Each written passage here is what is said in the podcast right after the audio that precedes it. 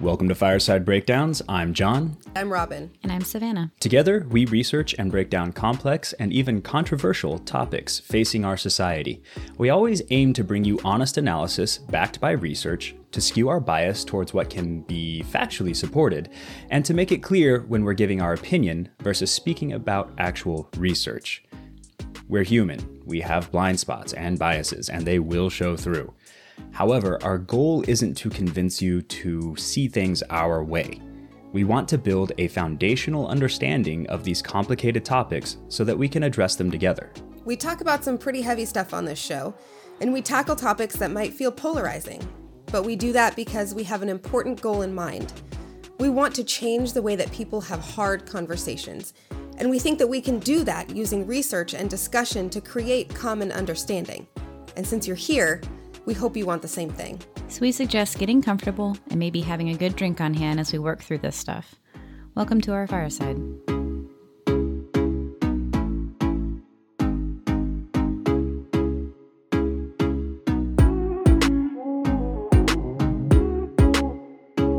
This week, this week we are going to start doing the hard work of untangling the messy interaction between white nationalism, evangelical Christianity, and Trumpism.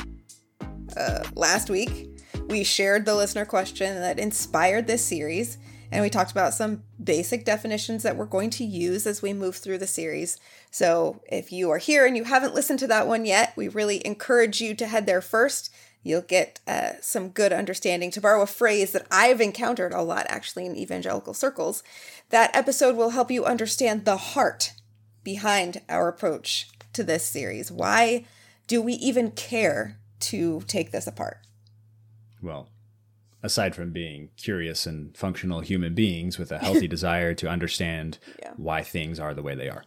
Um, also, want to mention at the top of the episode because people will have likely noticed already. Um, we are back down to uh, Robin and myself for recording. Oh, yeah. Savannah is going to be taking a step back. She is going to be filling more of a role of an executive producer. Um, Which we are incredibly grateful for. We are very grateful for.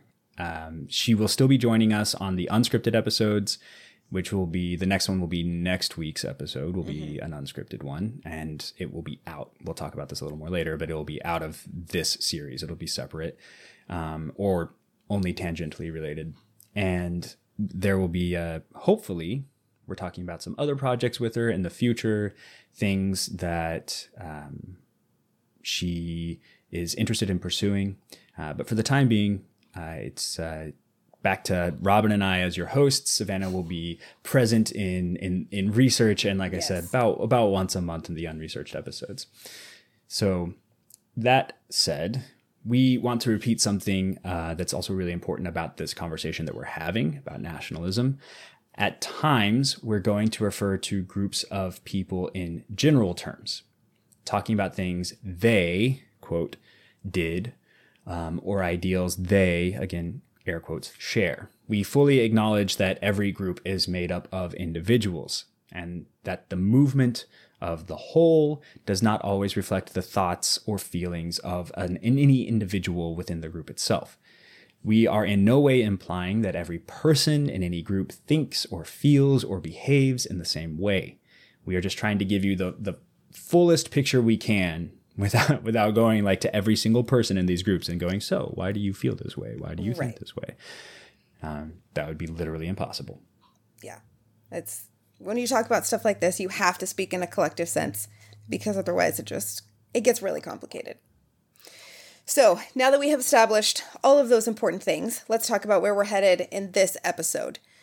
The way that we see it, the most logical place to start building this picture is to begin looking at how Christianity and evangelicalism specifically and nationalism became so intertwined.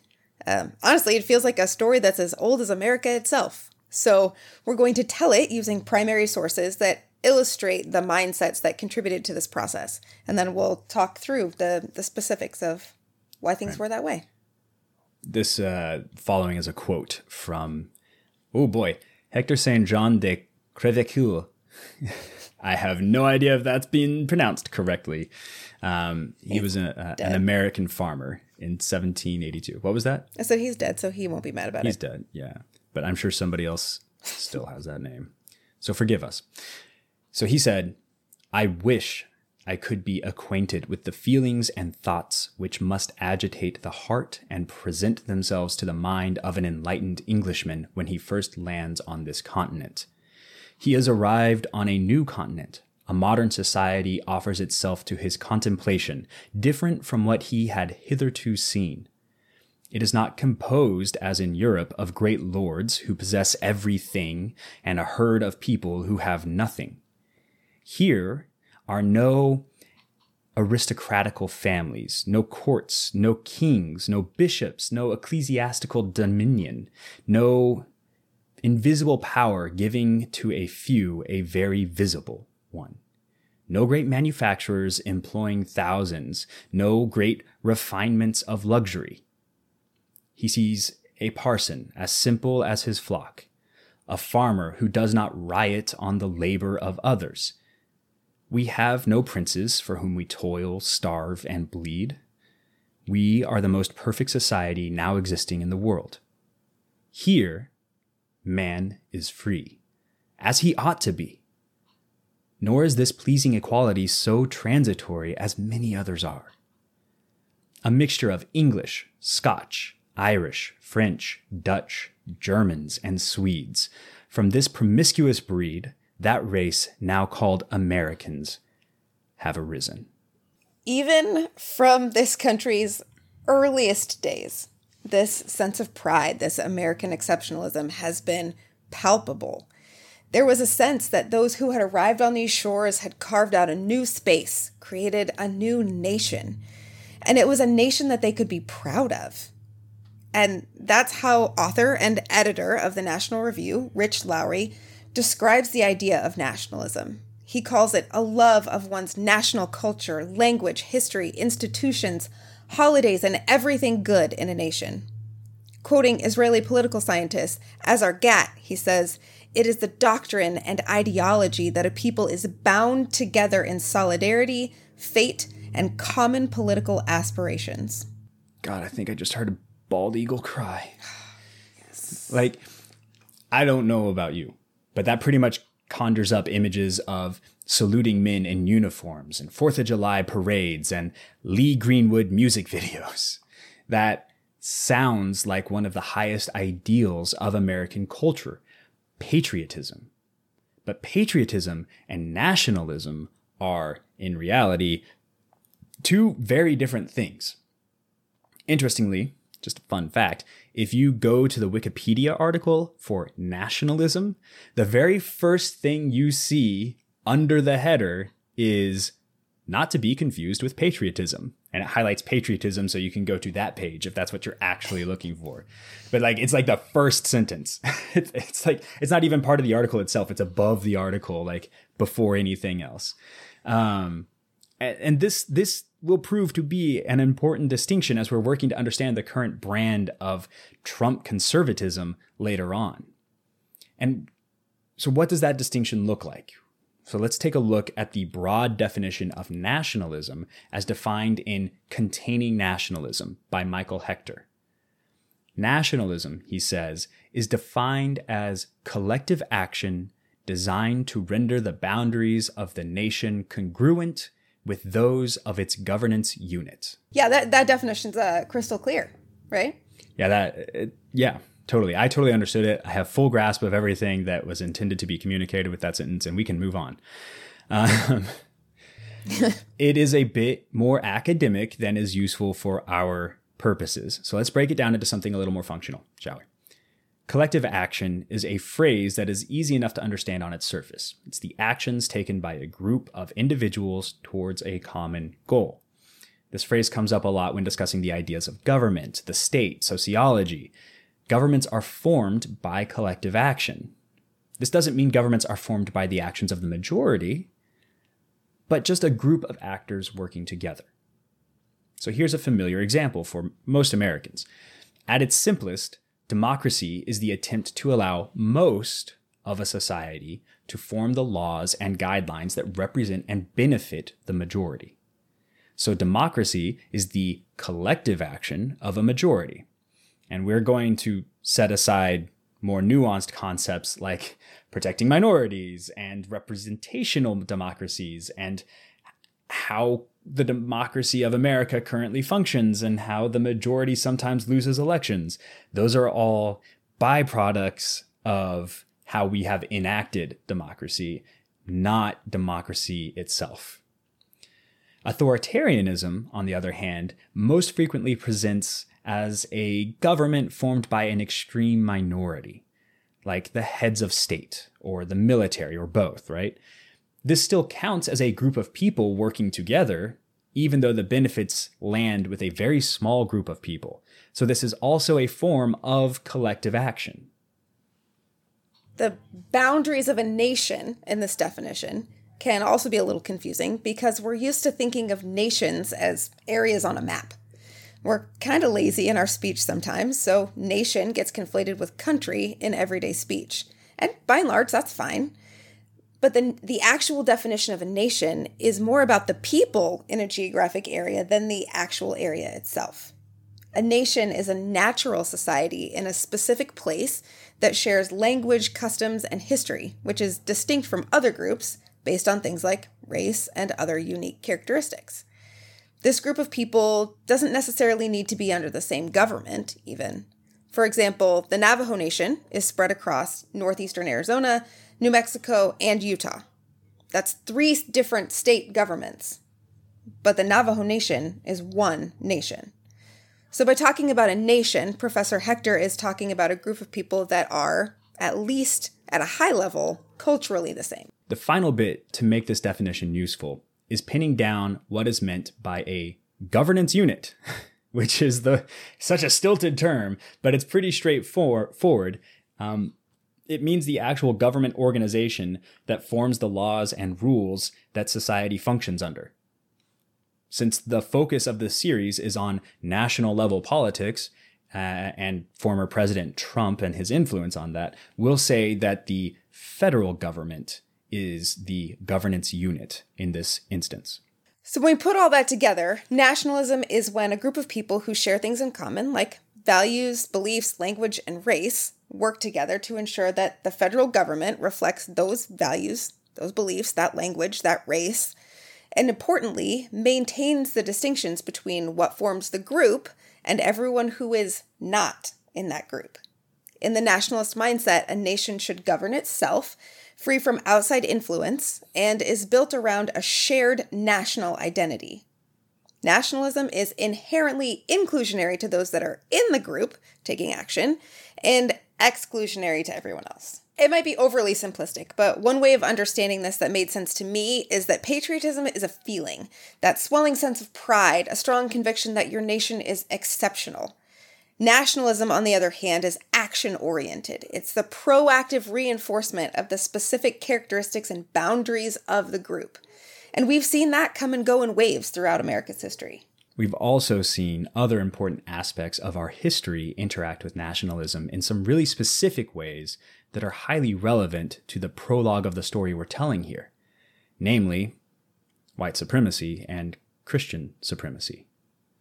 Though both of these concepts dominated the, the Western world at the time of America's founding, the way these three concepts nationalism, white supremacy, Christian supremacy, the reason, the way they all worked together to create the idea of what is meant or what it meant to be an American for most of the country's history is really where the groundwork is laid.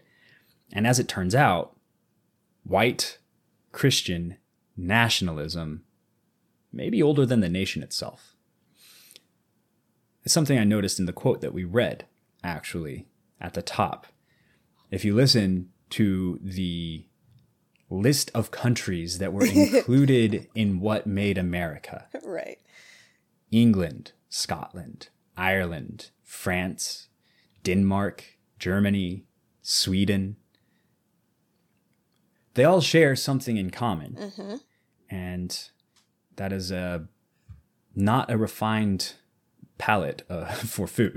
it is Right. a very narrow palette of color for skin tone. Yes. Um, and it is interesting to me that even in 1782, when discussing what made this person proud of America, what the new arrival in America would experience, and what would over overwhelm them with awe, boiled down to the mixture of these this very narrow band of cultures and societies from one very narrow region of the world. Mm-hmm. Even though, even though there were full on societies in America before they arrived. Yes. And there were these other cultures in the Caribbean island, Caribbean, excuse me, and the the, the shall we say forced labor that we were importing from other countries. yeah. All that this person was focused on and what made them proud and what they were would would consider to be the point of awe for new arrivals is these white folks. Yeah. And it just it it stuck out to me like a sore thumb in that quote. Yeah, I mean, at that point, by sixteen by seventeen eighty two, we had more than one hundred and sixty years of European settlers interacting with Native Americans and Africans who were brought over here, and so for that list to only include those nations, Not even all of Europe, no, you know? Like he No. did very specifically listed countries and didn't say, you know, the great melting pot of European nations Right. that is now America, right? Like he could he could have been more inclusive even just with Europe and was like, nope. No, no, no. yeah, These guys. Yeah, well, and it's really interesting because um, way back on our Columbus Day episode, right, we had talked about the struggle that Italians went through to even be considered Americans. Italians are not on that list, but we, like, at that point in time, Christopher Columbus had been given credit for discovering the New World, but Italians were not on that list. Right. Spaniards, were not on that list. Not on that list. Just very I, I found that it it was Yeah. You could only be from these nations. You could only speak English and maybe German or Dutch or something, you know, in that family. Yeah. But like, eh, let's not get into the Romance languages. Uh, I guess France, French. So I don't know. The the dividing line, as always, was seems to be very arbitrary. Right. Um, and yeah, so so if that quote gave you a good idea of of the whiteness of America, right? The Euro, the Eurocentricity of what it meant to be American. Um, this quote, which is even older, 1638, a man named Thomas Tillam, uh, upon his first sight of New England as he sailed in, he said, Hail, Holy Land, wherein our Holy Lord hath planned his most true and holy word. Hail, happy people who have dispossessed ourselves of friend and means to find some rest for your poor wearied souls, oppressed of late for Jesus' sake, with envy, spite, and hate. To you that blessed promise truly is given of sure reward, which you'll receive in heaven. What we hear reflected in Tillam's words is one of the strongest themes found in American Christianity, especially in America's earliest days. There was this idea that for all the persecution the true and faithful church was facing in its European homelands, the remedy and escape was the New World. America was, to many fleeing Christians, the promised land, and they were the long suffering people of Israel, figuratively, of course. When the first settlers landed on the East Coast, they carried with them the perspective that the nation, and remember the definition that we laid out before, that they were building was inherently a Christian one. And there was never a time at which they considered that it could be, in the most existential understanding of the word, anything else. The values, the characteristics, the beliefs, the behaviors, and the culture they all shared were entrenched in Christianity. And if we're using if we're using a, a definition of nationalism that is defined by exclusionary uh, enforcement, I think we need to talk about that a little bit actually, because we didn't talk about inclusive nationalism versus exclusive nationalism yet. Oh, yeah, that's right. So there are, to rewind a little bit, forgive me, there are ways to enact a nationalist mentality to arrive at a place where the government and then the nation that the government represents, right, that culture, those people, those values, that they are in alignment. There are two ways to to do it basically. You can make something that I think I've termed but I've derived it from what I was reading, an inclusionary nationalistic society, which means that every time the nation, the culture that you are part of encounters another nation, you change the definition of your nation to encompass that one as well. So you blend them together. And what this looks like is um, like two streams forming into a single river. Before that, before they meet, those streams are independent. They have their own stories, their own course, their own history. But as soon as they touch, as soon as those two cultures begin to blend, those two streams begin to form into one, they've created a new stream, a new river. And at that juncture, at that point, you have a new nation. So if group A meets group B and they combine, their independent nations now form group C, a new nation. And their government, therefore, then changes in this sort of inclusive nation, nationalism. Their government changes to reflect this new nation and this new set of shared cultures and values, right? And given enough time, the people within that nation will never think of a time, they'll never conceive of the two separate nations that formed it.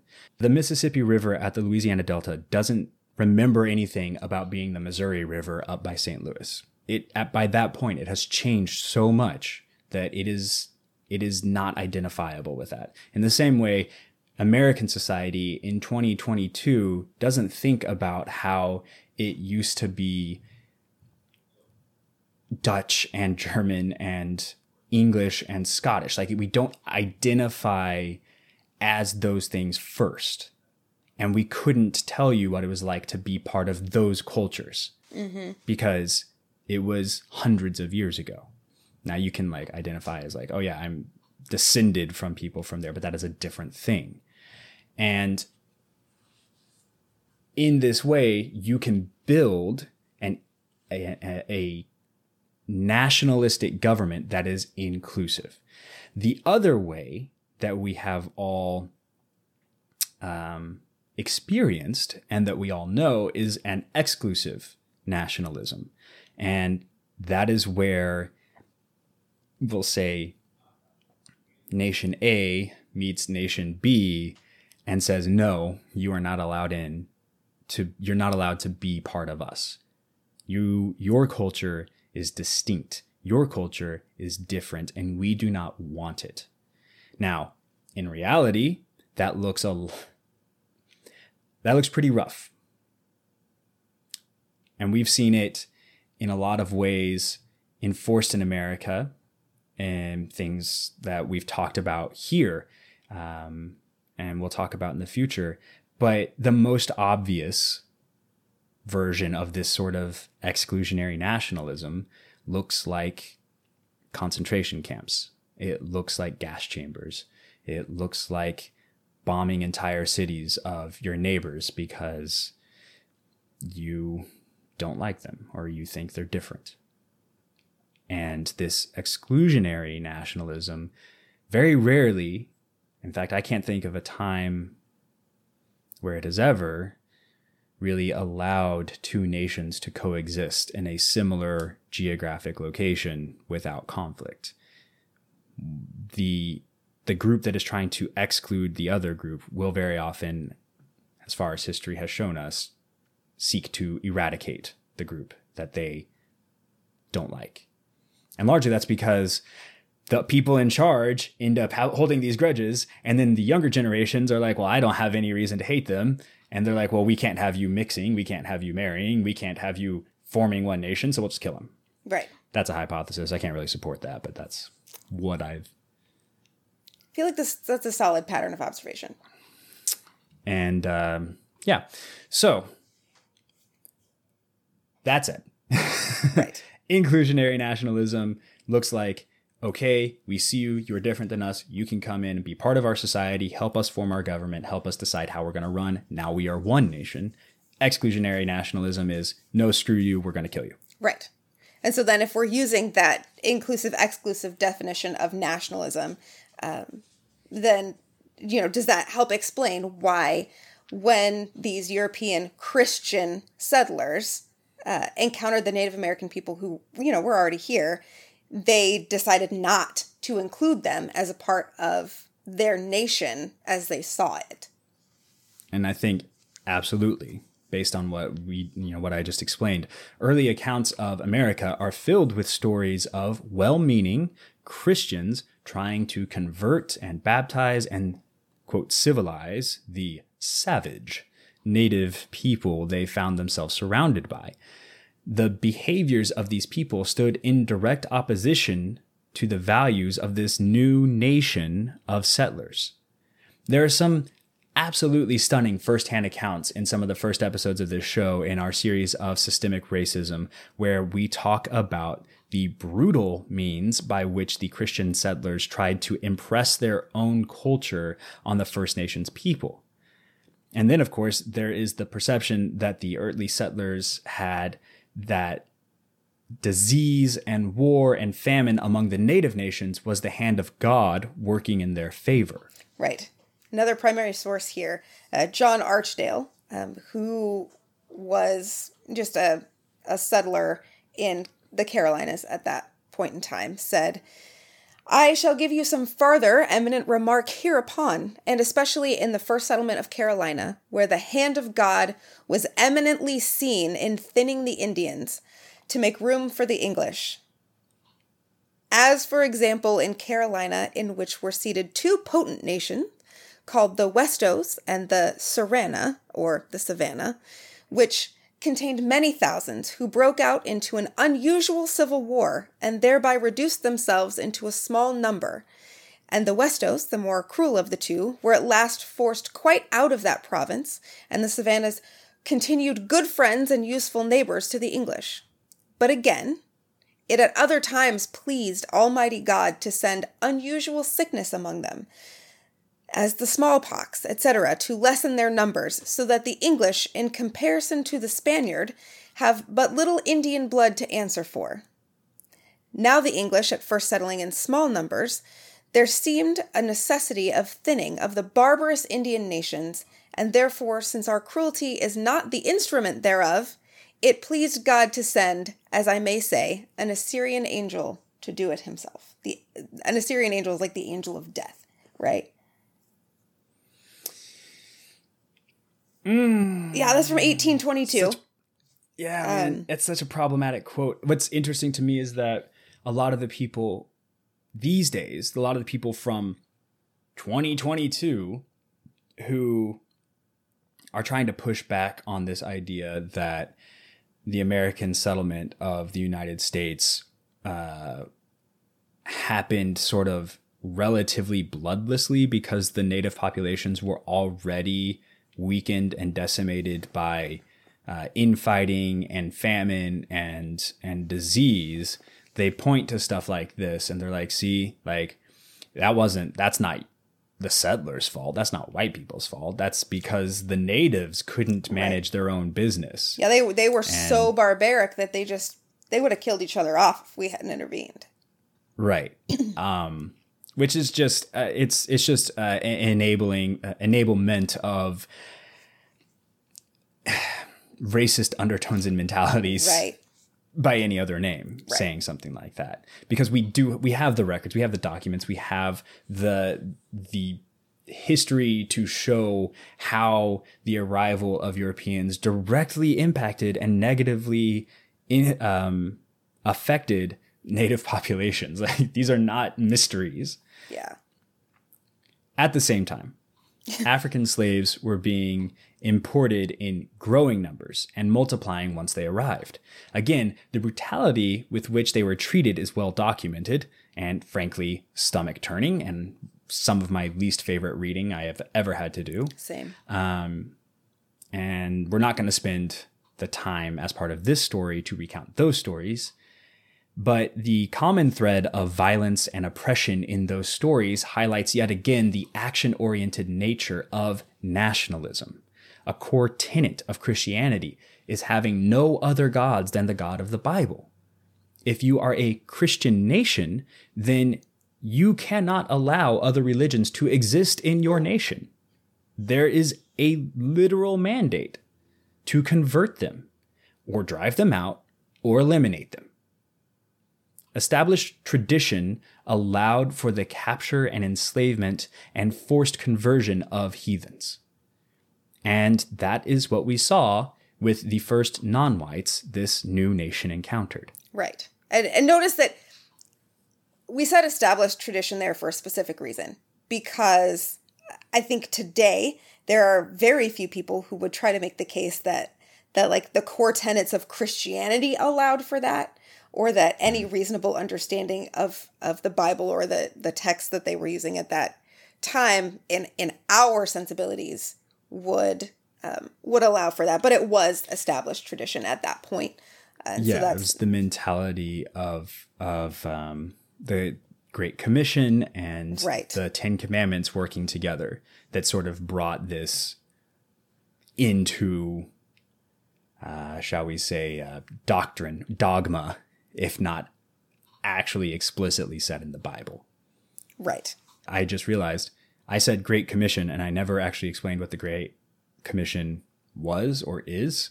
Um, so this is me showing my uh, born in the Bible Belt and grew up there. So the Great Commission is a a, a verse in the Christian Bi- Bible, and it is most often hold on a second i gotta i want to pull the verse to make sure matthew 28 19 and 20 Go ye therefore Man. into all nations. Yep. It says in the Bible, it says, Therefore go and make disciples of all nations, baptizing them in the name of the Father, and of the Son, and of the Holy Spirit, and teaching them to obey everything I have commanded you. And surely I am with you always to the very end of the age. So this is a, a basically an order that Jesus gave to his followers before ascending into heaven. so, and Yes. that it's like, woo, out of context sounds really crazy to say that, but um, Yeah. it, this is this is sort of considered to be the core um, purpose of the especially evangelical Christian church. That is why you exist to go out to witness, to do these these mission trips is what we call them, mm-hmm. and to spread the gospel and to bring followers into the fold. So that's the Great Commission. Sorry. Yes, Wanted to no, make sure we clarified that for people who did not have that baseline understanding of something that we kind of take for granted. Yeah. And that's where that tradition comes from. And that um, that interpretation was, uh, you know, go out into the nations and, and make disciples of them, whether they like it or not. Uh, As time went on, though, and the identity and practices of America became more established, these Christian Americans found themselves facing a dilemma. The number of Native American peoples who presented as friendly to Christianity had grown. More and more slaves were being born on American soil to parents who had also converted to Christianity. And so the otherness of the other was fading. I know, right? That could What- have been a great thing. Except, Right. But when you're an exclusionary nationalistic society, that's dangerous. yes, The other is so f- is suddenly becoming less other, that's a threat. that's a threat. And we have the added problem that the settlers were running out of land and resources, and the colony's economies were profoundly dependent on slave labor to provide for themselves. Consciously or unconsciously, they needed a new justification for their continued mistreatment of Africans and Native Americans. And so this is where we begin to see white Christian nationalism take root in America. It's not that these people had never thought to be racist before. That's not the point that we're making. What we're trying to point out here is that the definition of the nation, the group with shared characteristics, had to shift. And it shifted to include one more shared characteristic skin color. Or I should more it's it is more appropriate to say ethnic origin. Yeah, I was gonna say because it I mean, it may have started out as skin color, but then we saw it get down to like um blood percentage of your Right. you know, of your blackness, if you will. Right. And and again this is where we see things like Italians not being included even though you could in many cases put an Italian and an Englishman next to each other and not be able to tell the difference, right? Um We've just insulted two nations of people who are probably going to hunt us down now, but you know what we mean. You know what I'm talking about. I'm not going to make a joke about how they all look the same, but I really want to. Okay. Beyond the pale. beyond the pale. Right. So this this definition of a nation, these characteristics had to shift so that uh, Africans and Native Americans could continue to be othered. Um, and so, and this is this is again even before the Constitution was was created. This is where we begin to see the idea that to be an American is to be white.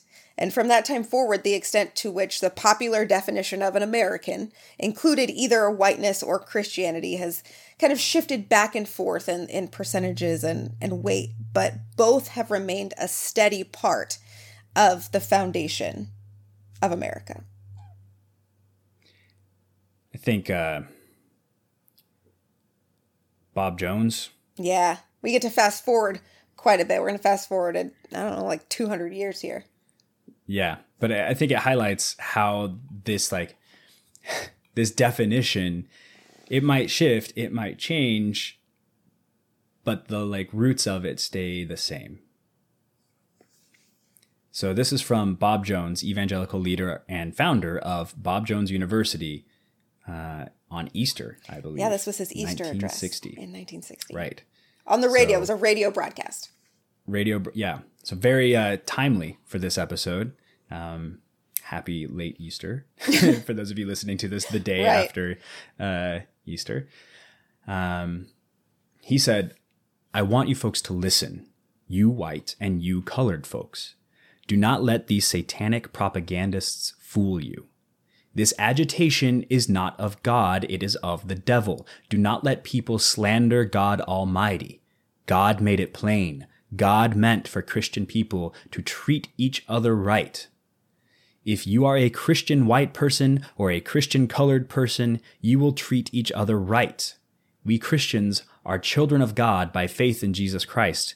We are one in Christ. But let us remember that the God who made of one blood all nations also fixed the boundaries of their habitations. Wherever we have the races mixed up in large numbers, we have trouble. They have trouble in New York. They have trouble in San Francisco. They have had trouble all over California. God never meant for America to be a melting pot to rub out the line between the nations. That was not God's purpose for this nation.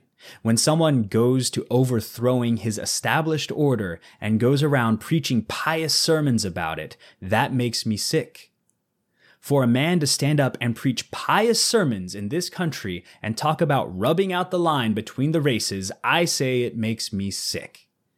The trouble today is a satanic agitation striking back at God's established order.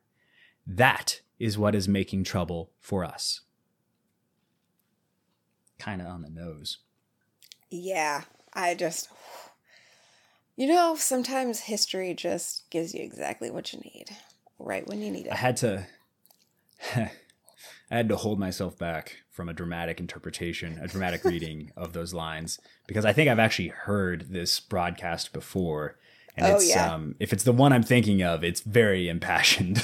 Right. so It harkens back, like, it brings me right back to the episode that we did on the Fairness Doctrine. We were talking about Carl McIntire. Um, Right. He actually came up a lot in the research on this section and, and just kind of this push for white evangelicalism uh, in America. Just that, that old timey preacher on the radio. yeah. We all we all know what they you know what he sounds Exactly. like. You know. So so this highlights this this quote right here highlights one of the most significant shifts that led white evangelicals to the level of political involvement that we see today. Um, and that that shift was the Brown versus Board of Education decision in 1954, and then the subsequent push from there out for greater greater civil rights for Black Americans. White evangelicals refusing to accept what they believed to be an encroachment on their liberty and way of life turned instead to private Christian institutions that could maintain their policies of segregation, uh, but also held tax exempt status. In 1964, the passage of the Civil Rights Bill threatened to revoke that tax exempt designation if these schools continued to refuse black students. President Johnson's Great Society programs and the Voting Rights Act of 1965 then further disheveled the otherwise orderly and segregated world of white evangelicals. Prominent leaders at the time argued that this was not only the overreach of the federal government stepping on local autonomy, but that the government was turning its back on white Americans and favoring black and Latinx Americans. By the 1970s and the 1980s, white conservative evangelicalism had become essentially fused with the Republican Party, forming what we now know as the religious right. Issues like prayer in schools, abortion, and the Hart Celler Immigration Act had run afoul of the group's sensibilities. Movement figureheads like Paul Weyrich, Weyrick, can't remember. I think it's Weyrick. Might don't be know. Weyrich. I don't know. I've ever heard it said out loud. I know I read these in my head flawlessly every time. Movement figureheads like Paul Weyrich eh, saw this discomfort as an opportunity to galvanize the evangelical base for political gain. The new political philosophy, Weyrich said, must be defined by us, us being conservatives, in moral terms, packaged in non religious language, and propagated throughout the country by our new coalition. His rallying point five five points if you guess this his rallying point was nostalgia. America needed to return to the christian ideals it once held. When political power is achieved the moral majority will have the opportunity to recreate this great nation. The leadership moral philosophy and workable vehicle are at hand just waiting to be blended and activated, he wrote. If the moral majority acts, results could well exceed our wildest dreams. The story that these leaders told went something like this America was once a nation committed to God, but the sins of materialism, new sexual and gender norms, and a lack of religious commitment had led this great nation to moral and religious decline. The only solution that these le- leaders argued was to turn to the past as a model for how to move forward. It would serve as a checklist to guide the political and religious agenda of the future. If we could only recreate the country's past norms, we might be able to reclaim or revive its status as a godly nation with a transcendent global mission. This is where Presidents Reagan and then Trump, 30 years later, drew the inspiration for their campaign slogans. Let's make America great. Again.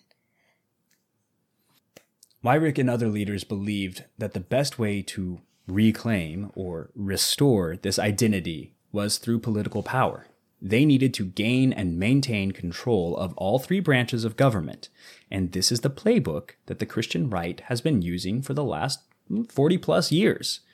The strategy is essentially to elect the right president, who will in turn appoint the right Supreme Court justices, and then those justices will then overturn decisions that the group believes have undermined America's Christian foundations. But that brings us to an important core theory in this conversation. Dr. Lauren Kerby summed it up very clearly, I think, in her article about the experiences touring Washington, D.C. with evangelical groups. She said, At the heart of white Christian nationalism is a custodial relationship to the nation. In this view, it is the duty of Christian patriots to keep the nation on a righteous course.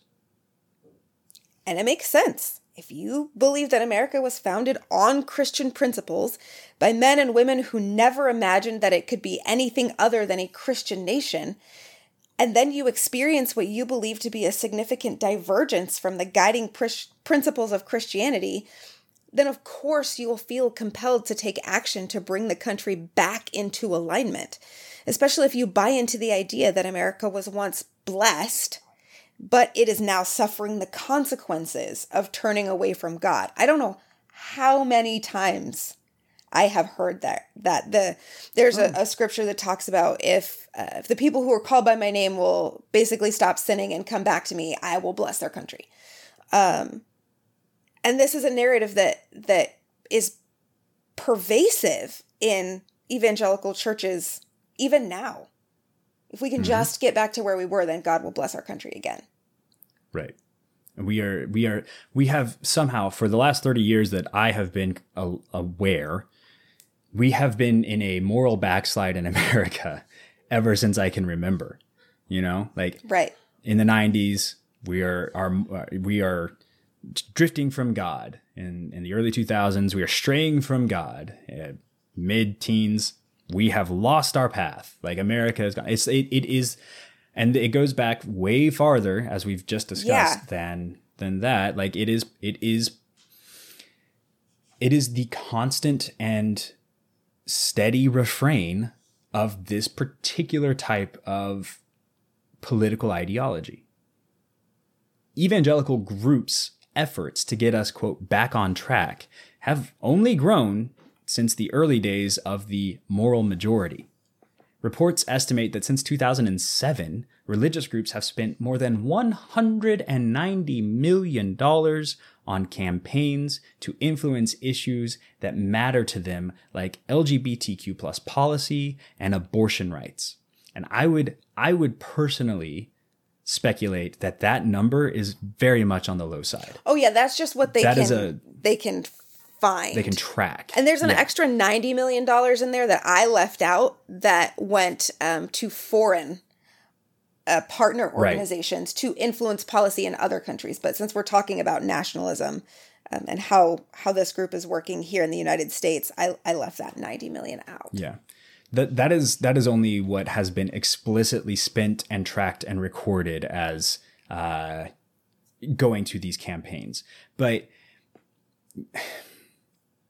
I know at least in two of the churches that I have been to, that was basically their entire reason for existing. Like mm-hmm. in some way, every Sunday that I was there, every Wednesday night, every every time I was at church, it always came back to we have to go out, we have to uh, save this nation, we have to uh, support our our political leaders that you know support our foundational beliefs. We need to be active. We need to be involved.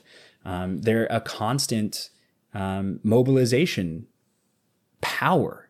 So I would I would bet since 2007, like realistically, if you take into account all of the money that goes into operating and, and running these churches and and their everything that they exist for, we're looking at billions of dollars. Spent. Oh, absolutely. Absolutely. Easily. And many of those same organizations also found themselves closely affiliated with Donald Trump during both his 2016 and his 2020 campaigns, and most likely, at least the way he's talking right now, his 2024 campaign that'll be the last episode in the series, but woo, I'm going to have some thoughts when we get there. But the fact is that the folks who are a part of these organizations and even the voters that are funding them have been primed for this for their entire lives. The average Trump voter was 57 years old in 2016. These voters and the evangelical leaders who run the organizations that they support had their political perspectives shaped during the rise of the Christian right. Their entire political lives have been formed by the idea that the pursuit of political power was the best way to return America to its Christian values and to regain that city on a hill status in a global society. So when Trump emerged as the GOP's go to guy in 2016, the evangelical base had, a, had to find a way to justify their support of him as part of their overall goal of regaining America's Christian and arguably white identity. And that's where we're going to pick up on May 2nd, when we'll explore just how we got to the point where evangelicals were able to justify their support of Trump as a candidate twice and probably thrice. Uh, and that's just because I like to use that word and how that caused quite a significant rift and continues to cause a rift in the church itself. The whole reason we're having we had this question right. to begin with. Um, I have like a boatload of thoughts about this because when you when we like I've I, these are as we were researching this and as we were writing this like these are all ideas that I have encountered or expressed or felt expressed in one way or the other over and over and over again. And it's just so stark to see it laid out like it is here like how we've covered it. And obviously as we've always said this is it's more complex than we are able to cover in a single hour but or even a series of hours. But to me it is still a clear path. And it something that people who feel this way, including myself, like to be clear, I used to feel this way. I used to pursue these tactics and I bought into this completely. That is the society, the culture that I was raised in. And I fully bought in to this and committed. And it is stunning to me still that we have been unable for people who felt like I did to show how just because these settlers, just because these colonists felt and believed a certain way when they arrived, doesn't mean that that's the principles that the nation was built on, that the nation was founded on. Because the nation, our Constitution, very explicitly guarantees and protects freedom of religion, mm-hmm. which means not just Christianity. It means all religions can compete. And we're very explicitly set up to not have a religious test for political office. Very explicitly. We have our founding fathers, for better or for worse, um, sought to split the operation of the country from its moral moorings, basically. Because I think they understood they had experienced enough of the world, they were traveled enough, they were broad broadly educated enough to understand that the world is big and people are broad and nations cannot be built on a very homogeneic society. You need people from all walks of life, from all belief systems, from all skin colors, you Nazis, to bring their beliefs in and bring their ideas in and make sure that our country works for everybody. And sometimes that looks really messy. And sometimes it looks like we debate each other. And sometimes it looks like laws that should be passed don't get passed and laws that shouldn't be passed do get passed because the pendulum swings constantly.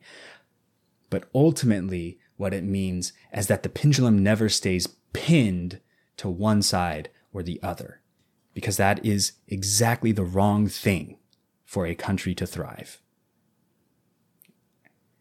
And we've got to do a better job instilling that understanding in the members of our nation or this nation that we have that is beautiful and complex and fractured and incredible, it will cease to exist. And realistically, it's going to cease to exist no matter what. Right. But we can decide whether or not it's going to cease to exist because it plunges itself into flames or because it grows and blends and becomes something better.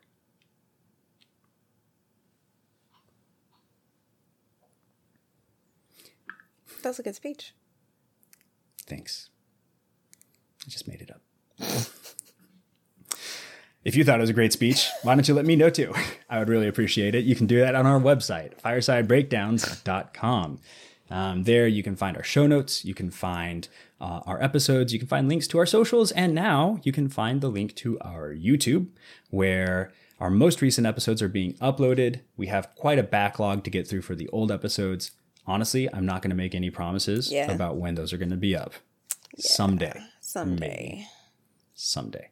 Um, you can also find uh, a link to our Patreon if you would like to support us financially. Uh, with Savannah taking a, a more um, active role in the management of fireside breakdowns, hopefully, we will be better about Yes. actually following through with the things that we are supposed Yes. to do on that. Uh, we need to set up a happy hour for the supporters that we do have. Thank you very much. Uh, we are going to do that hopefully relatively soon, Yeah. the next couple of months, I think, um, and get back on track there. If you like what we do here, if you think that this is a good thing and should be seen or heard by more people, please, please, please leave us a review. It is literally the most important thing that you can do for us and for this show. I would say probably even more important than becoming a patron. So just leave a review. It takes a couple minutes. We have a cool link on our, um, I think it's in the show notes Yeah. and uh, on the website. Or if you listen on Spotify, you can do it like right there. Be super cool. Be Super cool if you did. We would appreciate it so much. Yeah, we sure would. It would be good Let's news. talk about is what it would some be. of that good news. Let's do it. Let's like do this good, news. Uh, so this I am reading to you directly from an article from MIT News because they said it a lot better than we could have. Uh, the biotechnology company Frequency Therapeutics is looking to reverse hearing loss, not with hearing aids or implants, but with a new kind of regenerative therapy. The company uses small molecules to program progenitor cells, which are a descendant of stem cells, in the inner ear to, to create the tiny hair cells that allow us to hear, basically. These hair cells die off when they're exposed to loud noises or drugs, including certain chemotherapies or antibiotics. Um, so, Frequency's drug candidate is designed to be injected into the ear to regenerate these cells within the cochlea. In clinical trials, the company has already improved people's hearing as measured by tests of speech perception, the ability to understand speech and recognize words, which is uh, one of the most important parts of hearing. That's one of the reasons that is so valuable for us to hear, is to be able to understand speech. In Frequency's first clinical study, the company saw statistically significant improvements in speech perception in some participants after a single injection, with some responses lasting nearly two years. The company has dosed more than 200 patients to date and has seen clinically meaningful improvements in speech perception in three separate clinical studies. There was one other study that failed to show improvements in hearing compared to the placebo group, but the company attributes that result to flaws in the design of the trial. Either way, this is promising news about how we might be able to leverage technology like this to improve health and wellness in the future. I Super think it's cool. super duper cool. Super cool. Um, and kind of how proper science is done. You have multiple trials, you seek to improve, you have control groups and placebos. And I'm just saying, if your guy is telling you that they did something to three different people with this special miracle plant and it helped them, probably not legit. Not legit. I think it's just super cool. I'm very excited for this to actually function because I would love to do something about the tinnitus that I have had since I was like a teenager. I I mean, like literally like 14 or something like that. Wow. Yeah, because of uh, mowing the lawn without hearing protection. Oh, Wow. Yeah, crazy, huh? That is crazy. As a city kid, I like that never occurred to me. Yeah, I had four acres to mow, so It's a lot of acres. spent a lot of time, a lot of time mowing. Yeah. Huh. Yeah, long days, long days. All right, I think that's it for today. You got to go dye some kid's hair. Yeah, I do. have got to go do all the other things that I do Everything else. on weekends. So many things. So uh, I'll take us out. Thank you so much for joining us this week. Um, we very much look forward to speaking at you again uh, with our free flowing and completely chaotic, unresearched episode next week uh, featuring Savannah. And until that point, take care of each other.